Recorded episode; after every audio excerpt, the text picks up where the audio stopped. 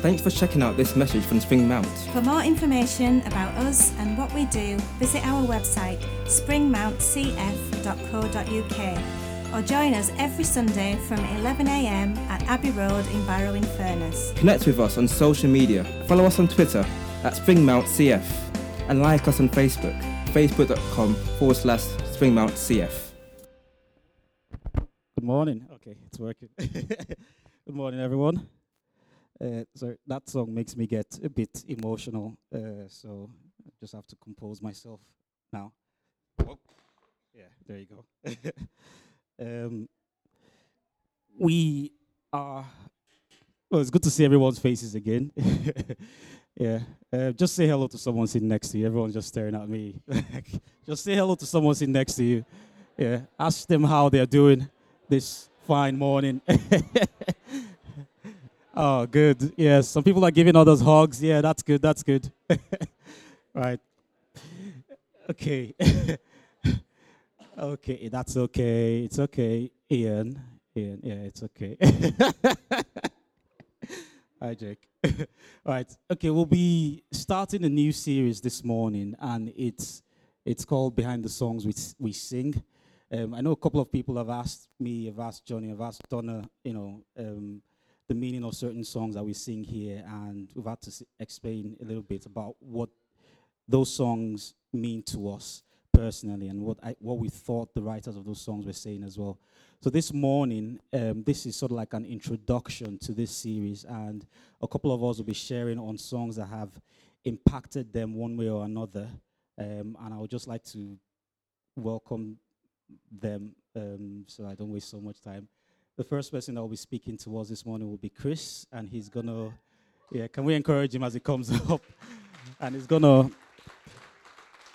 share, um, just go ahead and share the song that's on your heart and what God's just placed in your heart and how the song, what the song means to you. Okay? Thanks, Paul. Morning, everybody. Uh, for those of you who don't know, I'm Chris. Uh, and earlier this year, I decided to change my career, and I've started to train to be a secondary school teacher. Don't worry, that's not a, a, a damning indictment of uh, our failing education system that it would let someone like me be a teacher. If you've got kids in secondary schools, they are all very good in this area, so don't worry. Um, but one thing I've learned so far in my training is that teachers often have to reflect on their practice. You know, when they do a lesson, they have to go back and think about what went well, what went poorly, how they can change things for the future. So when Johnny asked me to do this, I had to reflect on my Christian journey so far. I've not been a Christian for very long. I've only uh, come to Christ in the last couple of years. And that's why I chose uh, Come to the Altar, because it's a song that really uh, resonates with me and the journey that I've had so far and, and the call that I've received from Jesus. So it starts Are you hurting and broken within, overwhelmed by the weight of your sin? Jesus is calling. Now, before I became a Christian, I, I always felt bad for the way that I was living life. I couldn't explain why, but there was, there was something missing, and no matter how I acted, I suppose the best way to describe it was that I always felt ashamed of myself, of the things I was doing, of the, the very uh, selfish and very sort of personal reasons I was living life to get things, to own things, to have things, to look good in front of other people because I wanted them to to admire me, you know, to b- to build myself up, which is which was wrong. And Jesus, I think those pangs of guilt and shame that I had, to me, what was Jesus calling me. I just didn't realize. So instead, he made it very easy for me, and he plonked my beautiful wife right in front of me, who wasn't my wife at the time. and she brought me here to church, and I instantly realized what was missing. And that, and you know, that was Jesus in my life. Um, so yeah, and that's where my sort of journey began. And the next, the next verse in the song is, "Have you come to the end of yourself? Do you thirst for a drink from the well? Jesus is calling." And I was, and I realized when I did come to church that the thirst that I had, this thing that I felt was missing, was Jesus. I was so, I had come to the end of myself. I was just going through the motions each day until what I thought was just my ultimate demise, that I would die and disappear in, into nothing. And so the only, so I was just going through life like not really enjoying my job, not really doing anything with my life, not progressing. Like, and but when I came here and I felt Jesus, and I realised that there is purpose, there is something to live for, and yeah, I just. Sorry, I've lost where I am. And yeah, but just come in that one time, and I'm sure you all know, is when we get when Jesus does quench our thirst, it's not permanently. We have to keep coming back for more and more and more. And I realise now that I don't think I'll ever get rid of that thirst for Jesus, and I hope that I don't, obviously. Um, and that, despite that, this chase in Jesus, which I'll forever, which I'll forever do, I'll forever run after Him, trying to learn more about Him and be a, and be better and be more i- like in His image. Uh, that thirst will never disappear. But despite that thirst always being there, I am happy, and I am the happiest I have ever been, and I can only thank Him for that. To know that I have His, his that I have His grace, that I have purpose and significance, and I want to repay that love and that grace He has shown me to others in our community and to larger communities and, and anyone that I meet in the world. And it goes on to the chorus and it says, Oh, come to the altar. The Father's arms are open wide. Forgiveness was bought with the precious blood of Jesus Christ. So the shame that I felt is now gone. I realise I don't have to carry it around with me. Am I perfect? No. Do I still sin? Yes. Um, but what a difference it is to know that the mistakes I have made and will make are forgiven. Like Donna said when she prayed for us, that um, the victory, even though we can't see it, it it's it's won, and we've got to remember that. And I'm not saying that we should just forget our sins. That we should, when we do occasionally sin, that we should just be like, ah, it's okay. You know, we've been forgiven. We should definitely take that with us. But for me personally, I now know that I can concentrate on living my life the way that I'm supposed to, the way that God wants me to, because I have that because I have that grace, because I have that forgiveness. I don't have to wallow in the the mire, the swamp of sin. I occasionally sin, yes, but I am I am no longer a sinner. I am in Christ, and I have that freedom to go and live a purposeful and significant life for God. So leave behind your regrets and mistakes. Come today, there's no reason to wait. Jesus is calling. And he's calling us to his altar. And to me, an altar is obviously something that where we offer something, and he's asking us to offer ourselves to God. And in in my life, that's something I'm now trying to do on a very regular basis. Every day, I'm trying to say, God, I'm offering myself to you. How can I serve you this day? What is it I can do to help you? And sorry, and God is reminding us that we can offer ourselves. Oops. God is reminding us we can offer ourselves as we are too. You know, yes, we've all made mistakes. Yes, we have regrets, but that shouldn't stop us going to God and offering ourselves to Him and being the best servants that we can possibly be for Him. And that's something that I try and remember that I can make a mistake, but I shouldn't turn my back on God because of it. And God is God is never going to turn His back on me because of it, and that I should just take myself to Him every day, regardless. Because if I truly believe that my sins have been forgiven and that I can go on and live life the way that I should, then I should be offering myself to God and worshipping Him and trying to live the way that He wants me to live for Him. Um, so bring your sorrows and trade them for joy. From the ashes, a new life is born. Jesus is calling. And I believe now that I, I truly have that my life is, I have been born again. And I am so much happier, and I just want to go out and share the love of Jesus in the world and just bring more and more people who are in my situation to a place like this and just show them what an ama- what an amazing like thing life can truly be that we don't need all these materialistic things that we don't need to be selfish and be better than other people that they can come here and we everyone can have everything that they'd ever need. And yeah this and the last thing about being altar is that it's just a, a funny thing that I want to do is I can't wait for the church to have another baptism. I don't know who was here for the last one, but I was, and I thought it was absolutely amazing. Um, and I can't wait for us to be able to have that opportunity to again offer ourselves at an altar to God. Because um, there's a quote um, sorry, quote. There's a, a some scripture, Mark 2:17. I don't know if you've managed to find it for me and put it on a slide. No, right, okay, I'll get it on my phone. So Mark 2:17 says, On hearing this, Jesus said to them, It is not the healthy who need a doctor, but the sick. I have not come to call the righteous, but sinners. And I do believe that he's, as well as calling us now, us Christians, to the altar to offer ourselves to God, he is also calling the sinners and people like the past version of me who need our help.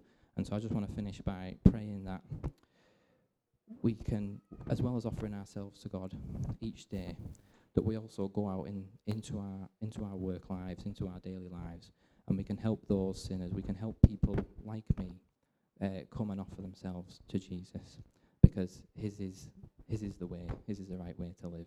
And I just pray that we can bring as many people to that way as possible, because it truly is an amazing thing. In Jesus' name we pray. Amen. Thanks, everybody. Thanks, Chris. Carl.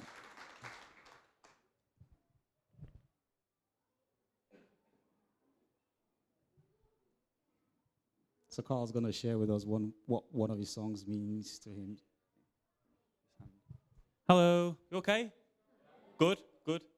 Um, yes, I jumped to the opportunity really when Johnny said, "Do you want to share something about the songs behind the songs that we sing?"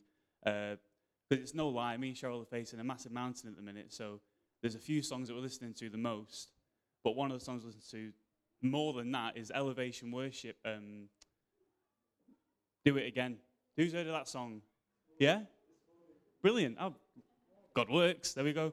Um, so recently, the song "Do It Again" by Elevation Church stood out from all the other worship songs. So when you're in the car or at home, I mean, people admit who's put a worship song on and a little tear run down the face. Yeah. Well, this is the song that we have that tear to. Every single time we hear it play, we just can't stop weeping. We absolutely love the song, and it means so much to us. So I want to share a bit of that to you this morning, if that's okay. Um, the first verse of the song is, and some of you will be familiar with it, obviously, you just said you are. So it says, Walking around these walls, I thought by now they'd fall, but you have never failed me yet. Waiting for change to come, knowing the battle's won, for you have never failed me yet. Uh, recently, life feels like a bottomless valley for me and Cheryl, and we can never get out of it. We are facing a difficult time at the moment, but who knows that God uses lyrics to send you reassurance when you're in, in the valley. He, he, he sends you songs, lyrics to show that He's got your back for any situation that you're facing. Uh, another lyric says, I've seen you move, you can move the mountains, and I believe that you will do it again. You made a way where there was no way, and I believe you will do it again. You know, mountains come in all forms of different things. It doesn't just have to be an actual physical mountain that you can see, but it might come in the form of an addiction, uh, sexual immorality, cheating, stealing, lying. That could be the mountain in your life that you're trying to conquer and get through. But God has the power to move those mountains. I've seen Him do it previously in my life, so I know that it's real and it's not a gimmick. This is not just something that Christians hold on to, but He can actually move the mountains in your life. God can move the mountains, and all you need is faith to get through the battle and conquer what you think is impossible. To link it to scripture, I want to have a quick look at Exodus 14, verses 21 to 22. And this is Moses when he's just delivered the Israelites out of captivity from Egypt and he's taken them to the promised land. The promised land. And it says this in Exodus it says, And Moses stretched out his hand over the sea. And all that night the Lord drove the sea back with a strong east wind and turned it into dry land. The waters were divided. And one, one of the, when the Israelites went through the sea on dry ground with a wall of water on the right and on the left. You know, the more I think about this story, I think it's absolutely bonkers, really. I think it's absolutely crazy that God just parted the sea and the Israelites walked through. And the Israelites knew that they just had to keep on walking to get to the promised land and leave behind the captivity that they were facing. And I believe that's what God's saying to us through the song that you, the mountain you are facing right now, all you have to do is keep on walking through it and you will get to the promised land. You got to have the faith to believe.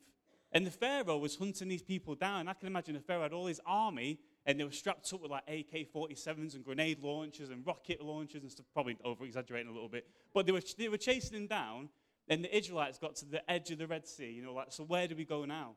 And God came through and delivered and parted the sea. And all they had to do was just keep walking to the promised land. But I bet that there were some Israelites there, similar to me and Cheryl, where When we're not faced with anything in life, we can have the best faith in the world. But when the mountains come, that's when you show your true level of faith. And I bet Israelites stood at the Red Sea when the water was there and were like, oh, God's going to deliver no problem. And then when he parted the Red Sea, I bet some Israelites' faith wavered a little bit. And I bet some people were like, can't go through there. That's crazy, God. We're going to die. Not a chance I'm walking through there. Then I bet other Israelites walked through it, touching the walls of water. They couldn't believe what God was doing. They were just mesmerized by it all. And then I bet there was some proper faith believers in there who walked through with their arms high, preaching, worshiping Jesus, worshiping God as he walked through there, saying, Oh, God is a great, you know, whatever they were singing, I don't know. And they were just singing because they couldn't believe what God had done. But they're all displaying their true levels of faith.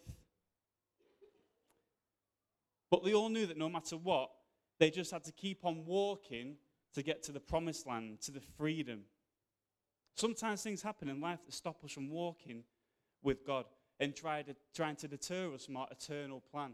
And that seems such an easy thing to do and such an easy route to take. But God's saying to you this morning, saying to me and Cheryl through the song, that you have to just keep on walking. You cannot give up when life gets tough, but I have seen him move a mountain and I will see him do it again.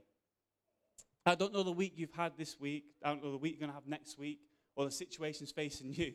But I do know that God loves you and He's got a if you've got a mountain in your way, He can move that mountain. Maybe by throwing up a prayer to Him, lifting up your voices in worship at home or in the car on the way to work, seeking Him first at every opportunity, opening your Bibles and studying the Word of God. This will, these are the steps that will help you break that mountain. Stay close to the Maker of everything because He can move the mountain. Remember, the Israelites went from the enemy to the promised land in one night. Imagine what you can do in one night when you've got Jesus and God by your side. Amen.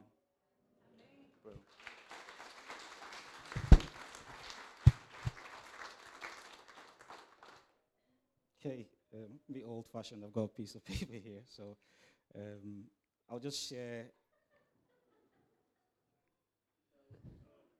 Okay.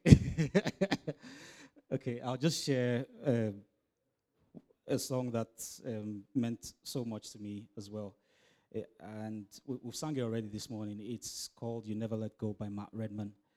Now, um, this song was written or was released over 12 years ago by Matt Redman, and it's based or inspired by Psalm 23, verse 4. And it says that even though I walk through the darkest valleys, I will fear no evil, for you are with me. And it goes on to say, Your rod and your staff, it comforts me, and all of that, and all of that.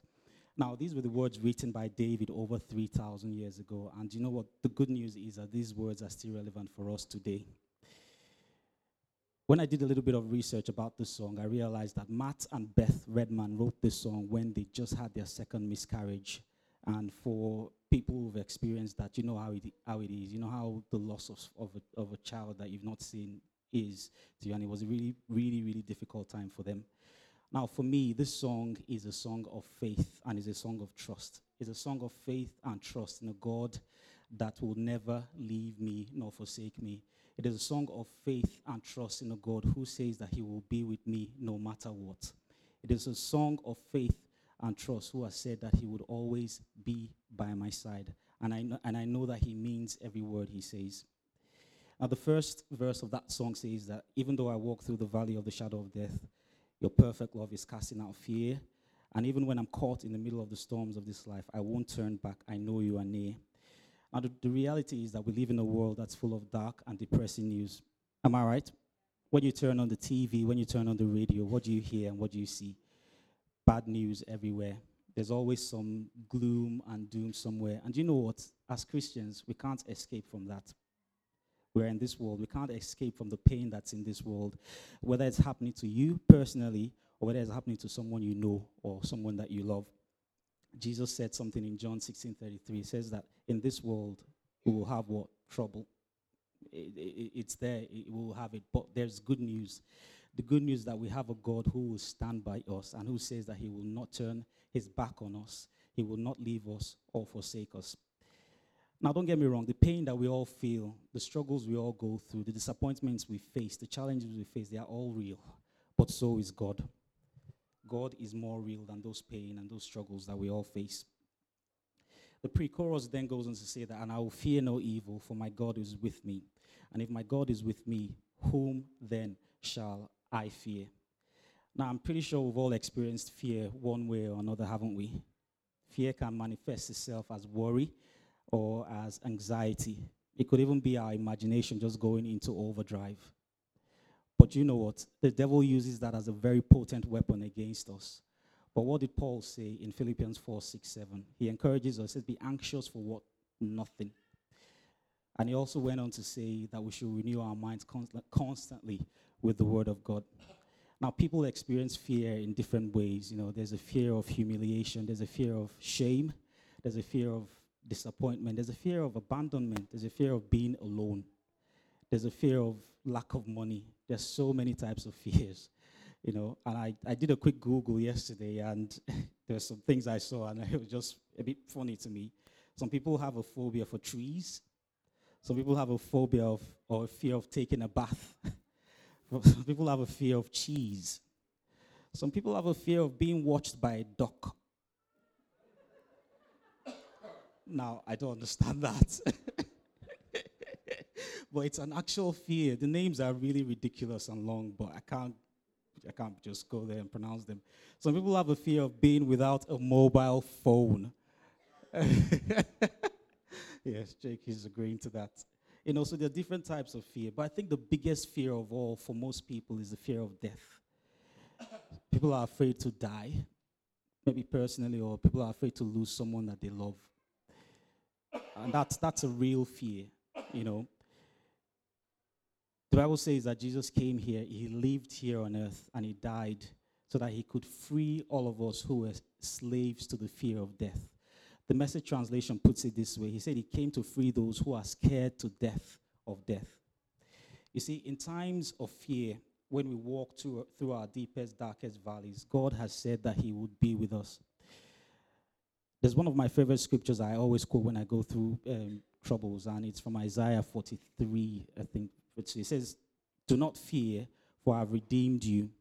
When you pass through the waters, I will be with you. When you pass through the rivers, they will not sweep you over. When you walk through the fire, you will not be burned. The flames will not set you ablaze.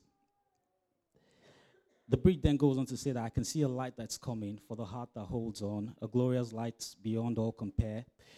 There will be an end to these troubles, but until that day comes, we will need to know you, know you here on the earth. It also says, But until that day comes, I will praise you and I will praise you constantly. Now, I've come to realize that there are difficulties in life that we all face that we never get closure on. That's true. That's the, that's the reality. There are difficulties that people face that we will never get closure on. But one of the things I encourage myself is despite the sufferings that we face here on earth, there is a better glory in heaven when I meet Jesus.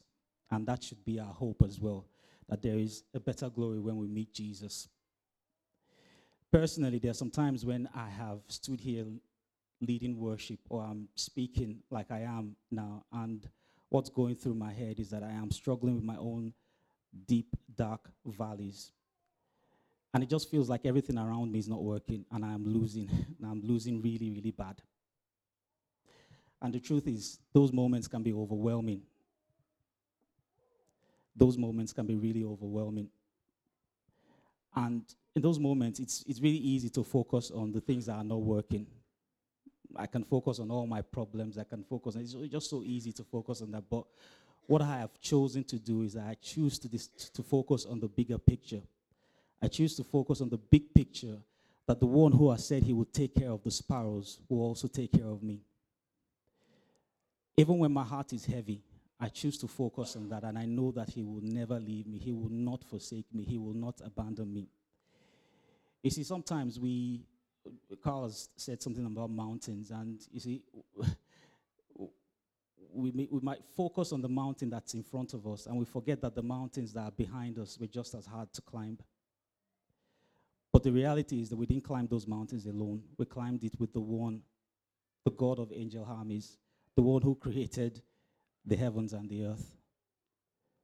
So our attitude should be that we would keep on focusing and praising Him and focus on the right things. The chorus then goes on to say, Oh, no, you never let go. You never let go of me through the calm and through the storm.